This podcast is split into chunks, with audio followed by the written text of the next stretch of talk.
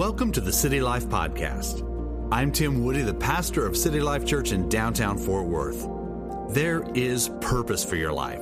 There's a destiny you have yet to walk into, and there is hope regardless of what you're facing today. I encourage you to open your heart now to what God will be speaking to you over these next few minutes. Well, I'd like for you to open up your Bibles to the book of Matthew, chapter number 6, verse 19. Matthew 6, verse 19. We're going to look through verse 21. Get that and hold your place there. Matthew 6, 19. Uh, of course, that's the first book in the New Testament. We're going to take a look at some of the words of Jesus. Uh, my, my, the title for my message today is Adventure. I love adventure. I love adventure and and this is uh, th- this is something that that just that just keeps me going. I'm always looking for a little adventure. When we were when, when we had all, all, of our children at home, the little children, and when they were fun, we would just go out and do crazy stuff. They said, What are we doing? We would just say, We're just doing a woody adventure. And a woody adventure just meant we would just do, go and do something fun the kids would like, and that was a surprise that would be fun. I love adventures. And so I've entitled today's message, Adventure. How many, you, how many of you guys like adventure? How many of y'all are just scared of adventure? You're like, oh, don't give me adventure. Okay. See, nobody, Donna, you don't have to raise your hand for you. You're scared of adventure. Okay, well, you lifted your hand way too late. I just wanted to make sure. And I had, to call her out. Donna, I think you get called out in our service more than anyone, but it's, it's a good thing, and you know we love you. and I'm glad you're on the front row. Thank you for being there because truth is you're one of, uh, you're, you're one of my favorite encouragers uh, as, you, as you take notes and shout me down sometimes, but you're, you're a huge blessing. But, but I, went, I took my boys on an adventure trip a few years ago. My, all, all my boys and and on this little adventure trip what we wanted to do was to go to go and visit as many of the civil war forts that were on the uh, the northern gulf coast visit as many as possible and explore them. And there are a lot to actually see and visit. If you've never looked at any of the civil war forts it's really really interesting. We stu- i like to study the history. We mapped it out planned it out. And there was one particular place that we were going to which is actually the ruins of a city, Civil War fort, and it's on Perdido Key. Perdido Key is, uh, is, is, an island that's out there in the northern Gulf Coast. It's right around uh, Florida, Alabama, and, and it's, a, it's a big, long, long, long, skinny island. And you can drive out to a certain point, but from there, you have to, uh, you, you, you actually have to hike out. Or what we did is we rented kayaks. So we rented kayaks and took those kayaks uh, further out to a camping area, and we knew where we, where we were allowed to camp. And it was a lot of fun going out there because it was desolate. There, there's nobody there. And it's, I just want to tell you, on those desolate beaches, it's amazing how much trash uh, comes up on the shore. It's, it's, it's, uh, it's really interesting to be out there.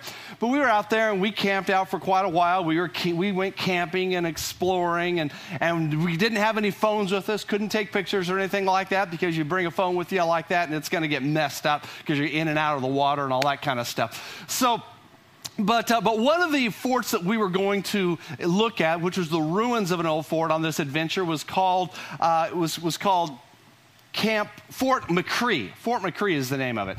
And Fort McRee, and go ahead and put a picture of this up. This is actually taken in the 1860s. It's a Civil War fort that actually sat out there on that island. And there's some of the uh, Confederate soldiers. This was actually a Confederate fort. And there were two other forts which were very close, like really, really close to it. And those two other forts were, were actually Union forts. And so they would shoot at each other across the water. Really interesting story that, uh, of that out there. But, but uh, we, I wanted to take, take my sons, I want us to hike all the way out to the ruins. Now, it doesn't look like that anymore at all, but, but the, because of hurricanes have come through, the island has, uh, has actually been kind of sliced up. In fact, now you can't even hike out to it because of a hurricane that came through a few years ago, kind of split that part off from the rest of the island.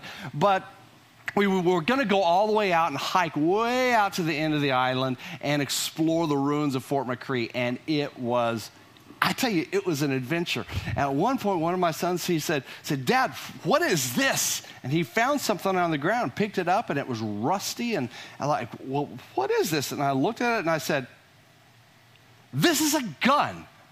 This is literally an old, rusty gun. We, when, we, when we went back, we went and looked at what types of guns the Confederates used, and sure enough, we found it. Put that next picture up there because this was a this is actually the, the exact type of gun that we found. And this gun was, had been there in the sand for over 100 years. Probably 120 years, this, this had been there in the sand. Obviously, one of the soldiers had lost it and buried it in the sand to hide it. I don't know what he was doing, and we found it we, we took it back, and then after I realized we took it back and everything, I realized, like, wait, they said you're not supposed to remove stuff from the ruins. Like, oh, well, it's too late. I don't know what to tell you. It's too late. We did it. We did it. We removed it. We found this cool gun. You can even still smell the gunpowder in it.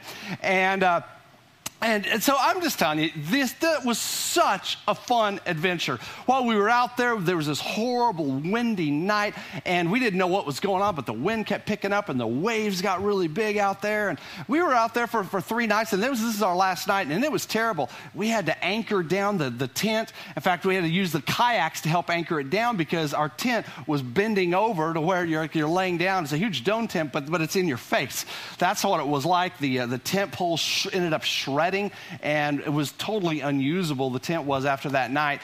Uh, we, we finally made our way back to, uh, to where, we, where we were staying, got back to the vehicle. When we got back to the vehicle, took a look, and it's like, oh, now we know why the waves and the wind were so big. There's a tropical storm out there in the Gulf. So we learned that uh, at times it's kind of good to have a little bit of information regarding the weather. But you know what? That's adventure. There's, a, there's some risk involved. And so I, I adventure, according to the dictionary, is this. Adventure adventure is an undertaking with a measure of risk that results in exciting experiences. And what I just described to you was just that. It, there was risk. There was there, there are a lot of things I didn't even tell you about that happened on that trip where we ran out of water. What are we going to do? Oh no. And so it's an undertaking with a measure of risk that results in exciting experiences. And we love adventure. Even Donna loves adventure, and I know that to be the case. But, you know, in, in recreational travel, it typically is adventurous. You're going to have some level of adventure of. And in life, we do, we tend to seek out adventures. They may not be huge or vast, but there's some type of an adventure. And, and I want to make this clear our faith, serving God, is an adventure as well. In fact, I call it a holy adventure. And so I've, I've defined holy adventure this way this is my definition it's following Jesus, engaging the risk, exciting experiences, reward, and security. Let me say that again. Holy adventure is following Jesus, engaging the risk, exciting experiences, reward, and security. Now, keep in mind, there is risk involved in serving God.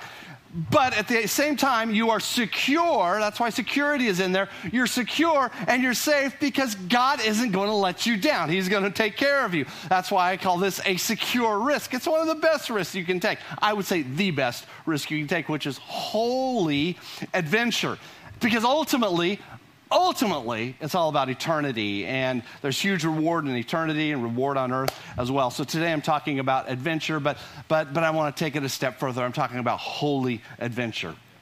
Now, when you were in school, do you remember your teachers telling you you're going to be tested on what you read? Do you, you ever remember that? I, I hate when the teacher said that. Sorry, if you're a teacher, I still don't like that. You're going to be tested on what you read. It's just that, that feeling of pressure. Well, I, I learned something, and after I became a senior pastor, I learned something that, that would happen it happens regularly consistently with me. And and it's kind of like that but it's it's this this it's that you will be tested on what you're going to preach before you preach it. I'll say it again. You will be tested on what you're going to preach before you preach it. And i'll tell you that is very very real. It it really does happen. So I had already chosen the scripture passage that I was going to be I was going to be teaching today and preaching on today. And then I have to tell you something, there was a discovery in my home. I put that little, little picture up there. There was a discovery in my home. Now, you may not know what that is, but I do. That is called a pantry moth. It's called a pantry moth. And yes, I looked it up and tried to figure it out. Opened the pantry and I saw one of these little things flying out. And Rebecca was like, what, what? It's, it's like a moth. I'm like, that's not a moth. Moths are bigger. I don't know. What, what is that? What is that? And the next day, another one and another one. I thought, this is not good. Started examining the pantry and found out that we had pantry moths. Where did those things come from? I don't know how they got in here. How did they get into our house? I mean, we don't live like on the farm. We don't live rural. We, but it's, here we are, and we have these things. And so this week, I realized that moths can destroy. I've always heard about it, but I've never seen it. But now I've seen it. Moths destroy. And we had to throw out about, about 60% of the stuff that was in our pantry and wipe everything else down. I had to go in there and clean it out. And I just went so far to Clorox the whole thing. Like, you will not survive in my house. And, and, you know, walk into my pantry right now, it's like, it smells like Clorox. It does, and, I, and we're going to be okay on that. But, but it was, I don't think that was a coincidence because I had selected the passage that I'm giving you today as my key passage for the day, Matthew chapter number 6, verse 19. Take a look at it, Matthew 6, 19. Jesus said this He said, Do not store up for yourselves treasures on earth where moth, that's pantry moths also, and rust destroy, where thieves break in and steal. Now, I'm glad, I'm really glad God didn't test me on the thieves breaking in and stealing part prior to this sermon, but it, it could have happened. But store up for yourselves treasures in heaven where neither moths, pantry moths, that's my part, nor rust destroys, and where thieves do not break in or steal. For where your treasure is, there your heart will be also. So, so treasures in heaven, basically what, the, what those are, these are treasures that can't deteriorate, they can't be stolen. Earthly treasures are different. Now, earthly treasures exist for every single one of it. it it's property and keepsakes and collections, it could be bank accounts, uh, and, and it's all good.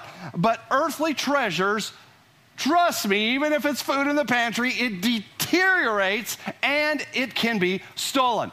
And, and, uh, and truth be told, the more things that we have, the more our things can tend to have us. We end up organizing our lives around the things, and we strive to maintain the things and the stuff and, and the boundaries, you know, of like what is too much. Well, the boundaries of too much, it's different for every single person. Every person is in a different situation. So we never judge anyone on the too much or not enough kind of a thing. But but when your treasures end up running your life, then you've got a problem and you're in over your head. Because we, as humans, what we will do is then we're going to end up centering our lives around the maintaining of what we value the most. And if it's the possessions, that will be it. See, I like this principle though, is that heaven has a ledger, and heaven's ledger is different than the accounting systems that we use in this world. You see, as believers, we, we, we recognize that storing up treasures in heaven, it creates this exponential effect on our behalf. And, and it has treasures in heaven have significantly more value than the deteriorating treasures that we have on earth. And so storing up treasures in heaven, it begins with us simply living joyfully generous lives. And I like to say this because this is true. We are a generous, generous church filled with generous people. That's the truth.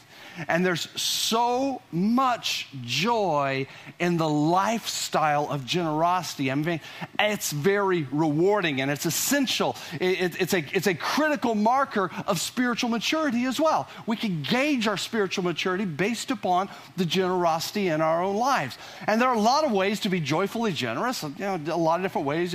And uh, but uh, but we we tend to store up treasures and and and but if we can use those treasures and if we will take those treasures and, and give them away and use our time and be gracious with our words and even be financially generous and other things like that, then, then we're in this adventure of joyful generosity. And that's something I want to challenge you to get into today. And it does engage risk, it does create exciting experiences, and it does bring reward, and it does bring security. See, all that we have has been given to us by the hand of Almighty God. Now, now Jesus and his followers, they, uh, Jesus uh, and his followers, they understood this concept naturally. It's, it's a little different in today's culture, but in that culture at that time, the followers of Jesus just simply accepted it. That they, they were just odd. They didn't have to be preached at about this. In fact, in Matthew chapter 6, verse 2, Jesus said, When you give to the needy. He didn't just say if, uh, or he just said when. He didn't even have to command them to do so. It's just when you do that. So it's understood that the followers of God are generous, and this involves a holy adventure, and it's expected of every single person who gives their life and, and wants to follow Jesus. So, but, but I want to address a question very quickly here that, that I've had come up, and this is a question of concern of some people. And, and the question is this Are you promised blessings if you are joyfully generous? And the answer is yes but also no. And I want to I want to address this. I want to mention this very quickly here, uh, because the reason I'm talking about this very quickly is because of some misconceptions that are out there that are based upon what some believers have have used to manipulate they've manipulated the scriptures and come up with a it's called a theology around this and uh, and and it's the truth is, though, if you're following God, you're serving God, you're, you're, you're, you're loving Him, you're growing in Him, well, you are going to experience amazing blessing. That's just what the scriptures say, and I know it's true. So, so when you put your faith in Jesus and and, and you become joyfully generous and you that becomes part of your lifestyle, you will be blessed beyond measure. You will be. So that's the yes part, absolutely. But here's the no part the blessing is not always financial. It's not always dollars and cents. And some of you may have heard some religious hucksters uh, promise if you give them $100 that, that God's going to multiply it and all of a sudden you're going to get $1,000. And, that, and that's, that's fine. I remember a, a, minister came when I was on staff at a church years ago, came and was preaching that exact message. And the, the pastor had to get up the next Sunday and say, no, no, actually it doesn't quite work, work like that. And so the, he never got invited back, just, just to let you know. But but there's this thing of like, God's just going to multiply it, and, and you, whatever you give, God's going to multiply it times 10. Well, can God do that? Absolutely, He can. Absolutely, He can. He just might, but there are no financial promises. Okay, so I wanted, want to kind of clear the air on that. But the Bible does promise you that you will be blessed when you give. I mean, Malachi chapter number three says this says, Bring the whole tithe into the storehouse so there'll be food in my house.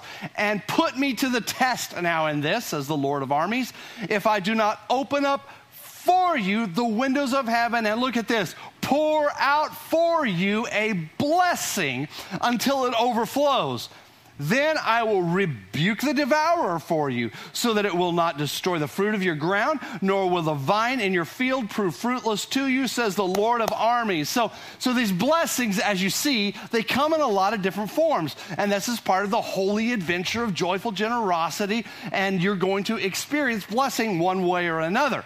And, and I'll tell you, one of the ways that you see the blessing is seeing how God uses your gifts to bless others and to help others. And, and uh, so, so reducing the concept of blessing back to simply dollars and cents, I believe, minimizes the creative power of God on how He wants to bless. So we let, we let God bless. And sometimes when you give $100, well, you just have $100 less in your bank account, you know? But you are always blessed when you give. Luke chapter 6, verse 38 says this Give and it will be given to you. That's a, that's a principle from God's word.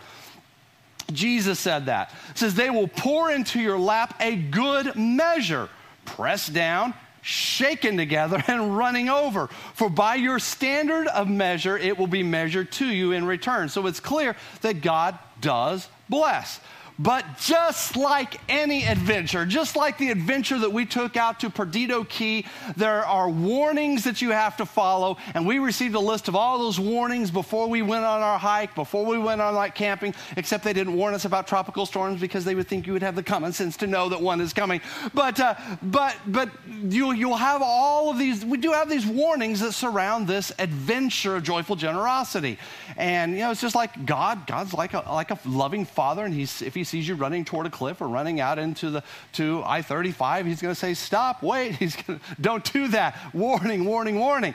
So, so I want to give you very quickly some holy adventure warnings. Here's the first one. Don't let wealth be your CEO. See, Jesus issued a, a, this warning with laser light precision. I mean, he, he nailed it. He just said nobody's going to be able to serve two masters. You're going to either hate one and love the other one, or you're going to be devoted to one and despise the other. And he said, You cannot serve God and your wealth. You can't. So don't let your wealth be your CEO. Who's your CEO? God is. God's your CEO. All right, good, good. You got that one. Here's the Holy Adventure uh, warning number two don't love money. Okay, first, uh, first Timothy chapter number six, verse 10 talks about this. It says, the love of money is the root of all sorts of evil. Uh, it says, and some who have longed for it have wandered away from the faith and pierced themselves with many griefs. Now, I want to be clear with this though. The Bible does not say that money is the root of all evil. It doesn't say that. Uh, in fact, I was, I was going to try to find a little cool graphic with that in money is the root of all evil. And I started looking, I just looked it up online and I just, I stopped I'm like, I, I'm not going to go there because I found all kinds of articles and videos by preachers that are preaching that, that right there, that money is the root of all evil. And it's not. Uh, you know, I'm, I'm not going to get on there and start commenting and saying, you don't know what you're talking about. I mean, that's not going to help them out at all. But, but I, I was, it, it kind of left a horrible feeling in my stomach because, because man, it's, it's just not true. And, and, there are even elements of that in the culture. I heard that there was a that this happened with a Wheel of Fortune episode several years ago, where where the the the, the little puzzle they were supposed to solve says money is the root of all evil. And, and, and after they had done that, they got slammed with calls and slammed saying that's not what the Bible says because it, it isn't. Basically, when people are propagating that, that money is the root of evil, they're trying to shame people who have financial resources or maybe extra financial resources. What the Bible says, though, is the love of money is the root of all sorts of evil. So don't love money. Here's, here's warning number three, third warning. If you're going to be on this holy adventure, don't make wealth the goal of your life.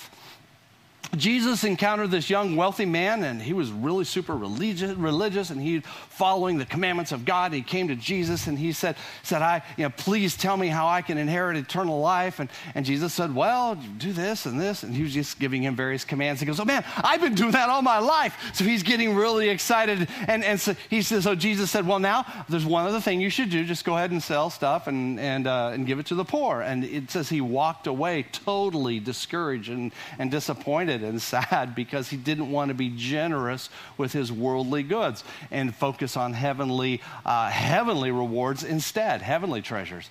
So he left disappointed. He wasn't willing to share what God had given to him because wealth was the goal of his life. He didn't want to change. So don't make wealth the goal of your life. Here's warning number four don't say this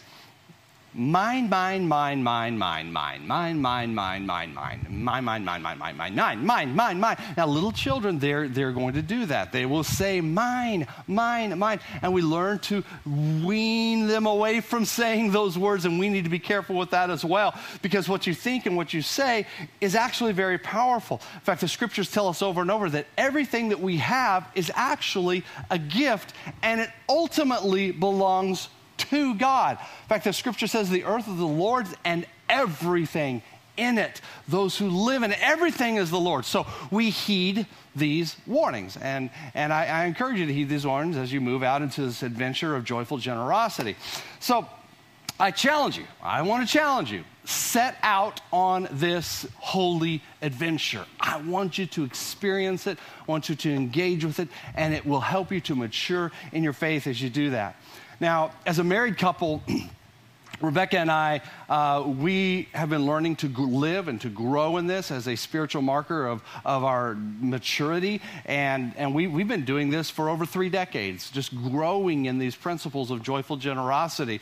And along the way, we discovered that it's, it's a very, very important part of our own spiritual discipleship. Uh, it's, it's, but it's actually a day by day by day by day holy adventure. It is a day by day choice that we have to make. So as you seek to fully follow follow Jesus, which is what I know you want to do, what we have to do is, is ask God to drop into your heart some ideals, ideas to propel you and to put you into this holy adventure of joyful generosity.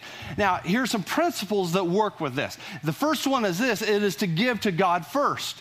Give to the Lord first. In our early years of marriage, I actually went and calculated it. Uh, you know, I, it, it, there wasn't much there. And truth be told, if we didn't give to God first, there would have been nothing left over after we had spent everything on what we needed or felt that we needed.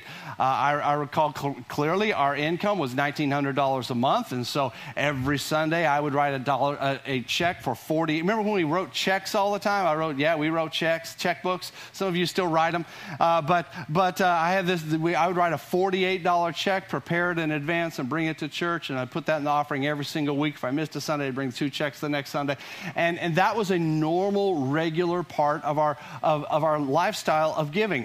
in fact, I didn't want the offering to pass unless I had given something. But that was the Lord's tithe. And so we gave that before any of our bills were due. That was, that was given right up front. And, uh, and it's, it's interesting because we never really got to the end of the month or got to the end of a pay period unable to have our basic needs met. God met our needs all the time.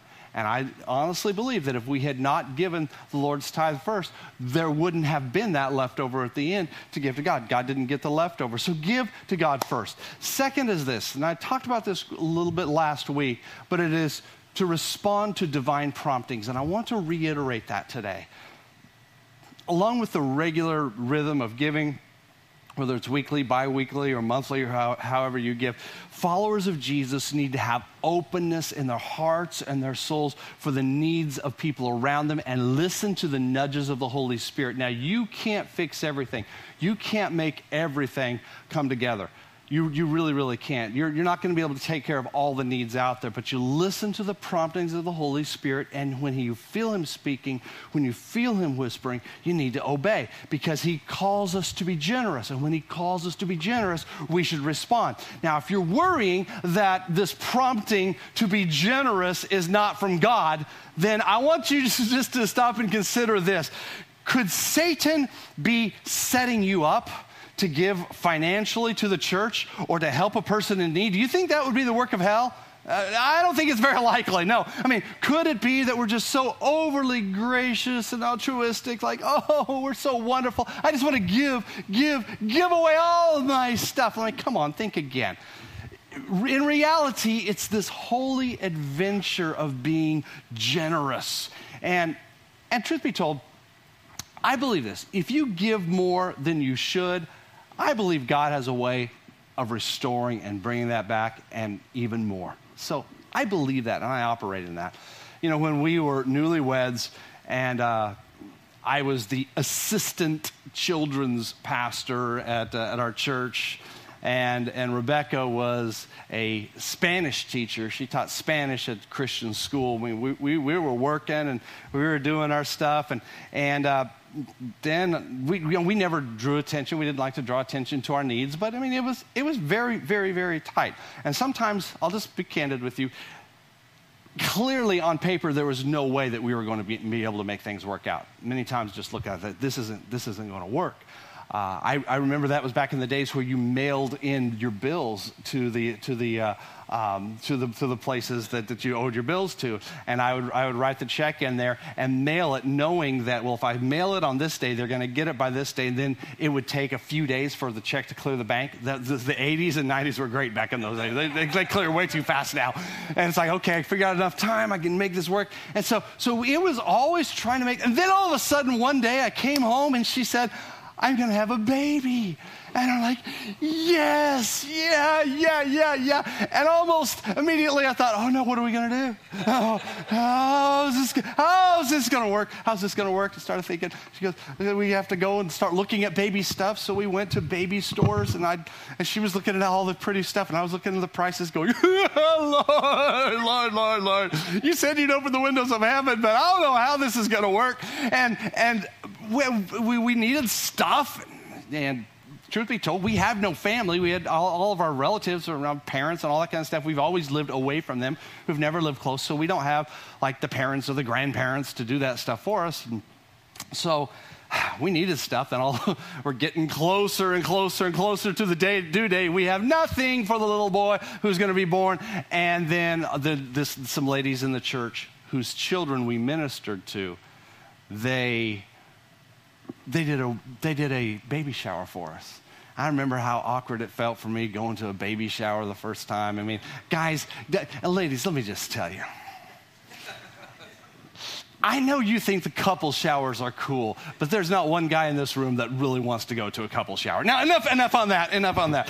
So that's just the way it is. It's the way it is, and they will go begrudgingly, and they will try to smile. They'll hang out with their guy friends, hoping there's a guy friend there, and they're not the only dude in the room, kind of like I was at that time. But, uh, but you know, we were there, and we man, we got this wonderful shower. Then some other people said, "Hey, we want to throw you a shower also." So they gave us another shower, and there were actually three showers showers for our baby. And the senior pastor heard about it. He goes, What are you doing telling people to have showers for you? Like, we're not telling anybody to do that. we were not, we're not all, all doing that. They're just doing it. And then we were so blessed. We had so much stuff that we, we were able to take care of every single need. Thank God that they were obeying these promptings, and thank God that God honored it back on our end. It's just how it works. Here's another one. Here's another one of the principles is invest in eternity. See, Jesus made it clear that there are two investment strategies. Uh, you can pour your resources into the things of this world, but they will you know, rust or they'll be stolen or moths will eat them or they'll turn to dust. Or you can invest in the eternal. And I want us to go back to our core scripture today. I want you to look at it one more time Matthew chapter 6, verse 19. It says, Do not store up for yourselves treasure on earth where moth and rust destroy and where thieves break in and steal. But store up for yourselves treasures in heaven where neither moth nor rust destroys and where thieves do not break in and steal. For where your treasure is, there your heart will be also. You know, so there's this old saying that uh, you, know, you can't take it with you.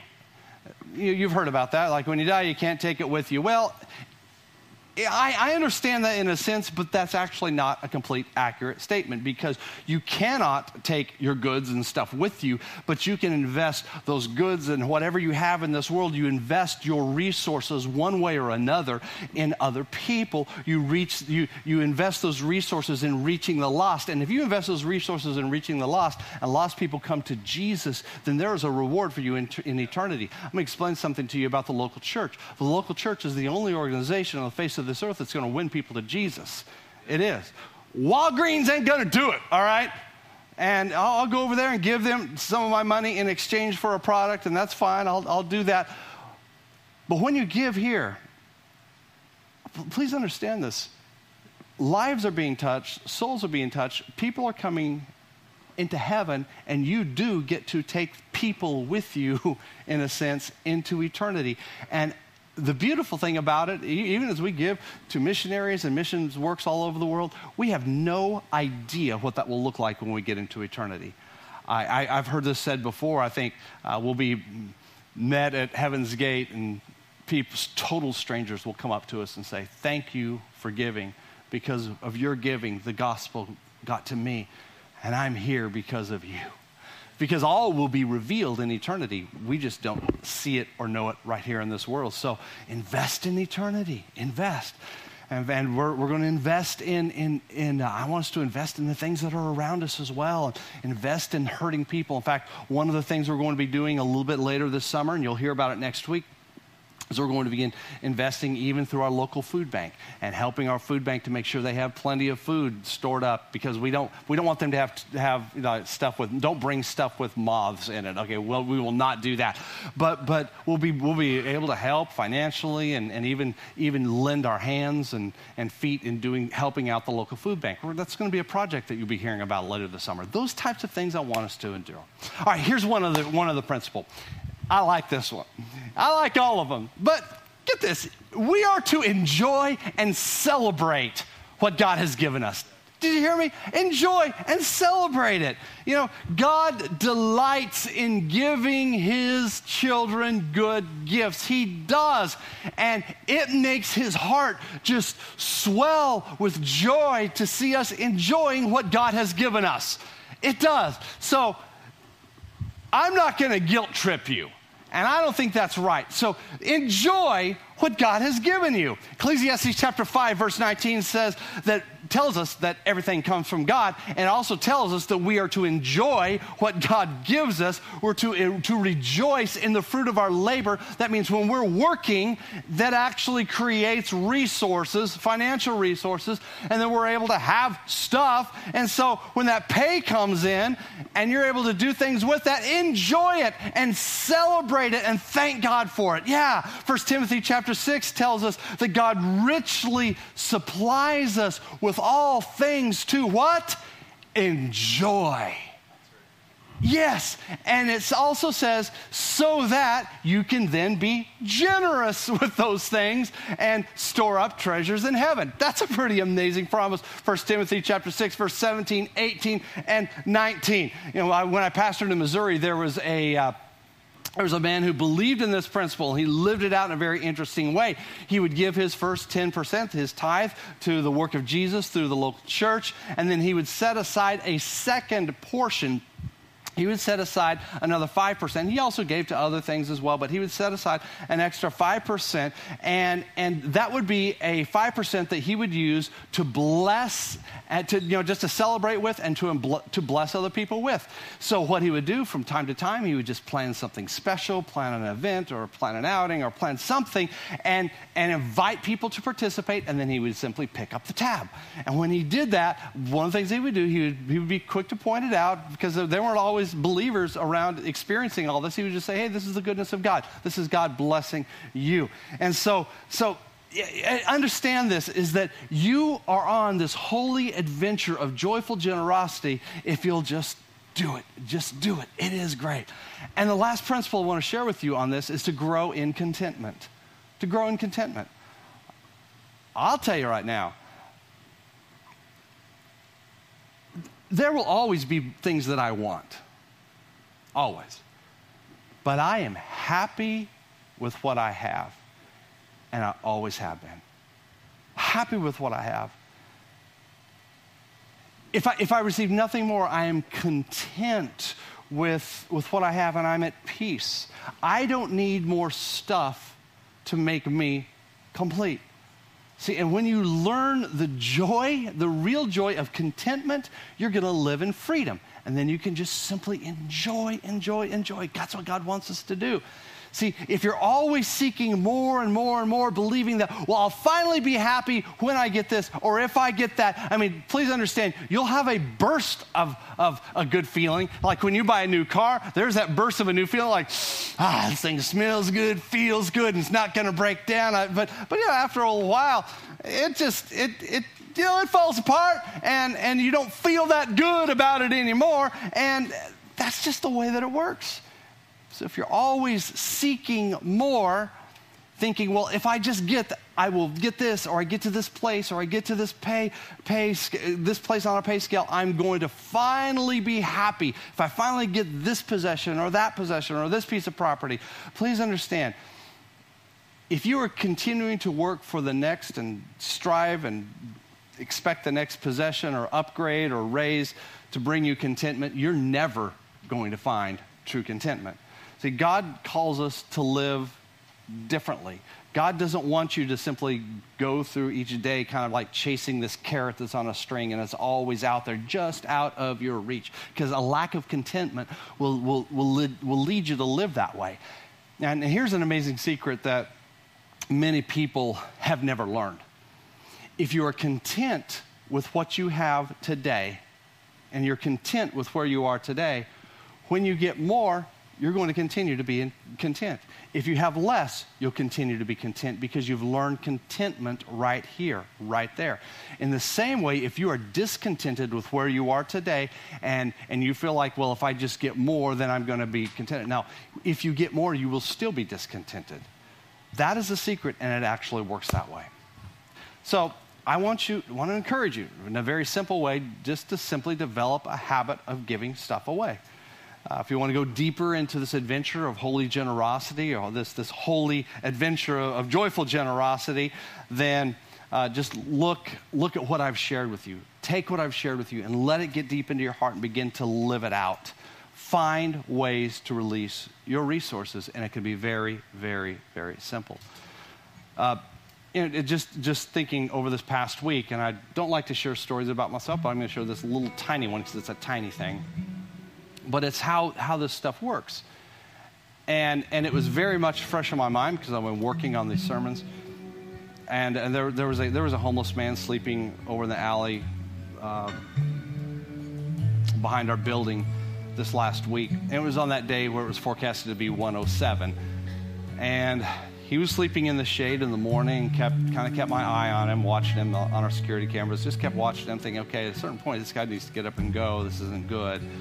Um, about about uh, 11:45 a.m., saw that he was still there, so I went over to him and I just said, hey, you know, woke him up, and he was passed out, and you know, for obvious reasons and, and, and I woke him up, and, and I had some water with me, which is what I'll normally do, and brought him some water. I saw that he already had a little bit of water there in a bag. And I said, well, I'm going to give you an extra one here, and you, but you need to get up. I said, it's, it's, it's hot. You're sleeping in the sun, and it's supposed to be way over 100 today. Do you know where to go to stay cool? He said, yes, I do. Yes, I do. Yeah, I do. And he's kind of waking up, and he just said, but he says, really, what I want right now is some coffee. And I'm thinking, okay, I'm thinking you don't uh, hot coffee right now. Just I just don't know. And of course, eh, whatever. But he he wanted some coffee, and then I said, well, wait a minute. I have a bottle of iced coffee in my little lunch cooler that I pack my lunch in. And like, yeah, let me let me let me get you some. I said I bought him the bottle and I shook it up. I said, "Is iced coffee okay?" And he said, "Oh, that's actually perfect." He took it, left. I'd never seen him before. May never see him again. But upon doing that, I lost the iced coffee for my day. Oh, the tragedy of it all.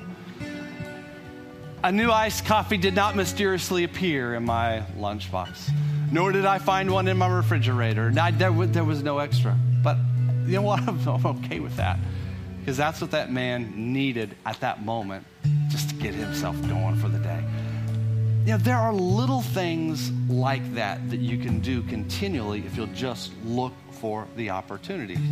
Just develop a habit of giving stuff away. Develop that habit.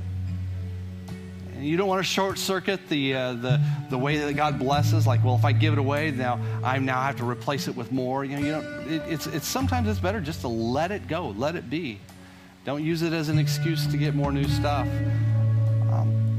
fact, for many of us, especially in our culture, we need to make the decision to live more simply and become more grateful and to dive into this holy adventure of joyful generosity.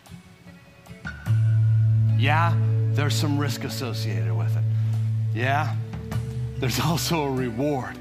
Rewards both here on earth, but also in eternity but you can be confident of the security that God has for you in the middle of this holy adventure, that God's going to take care of you.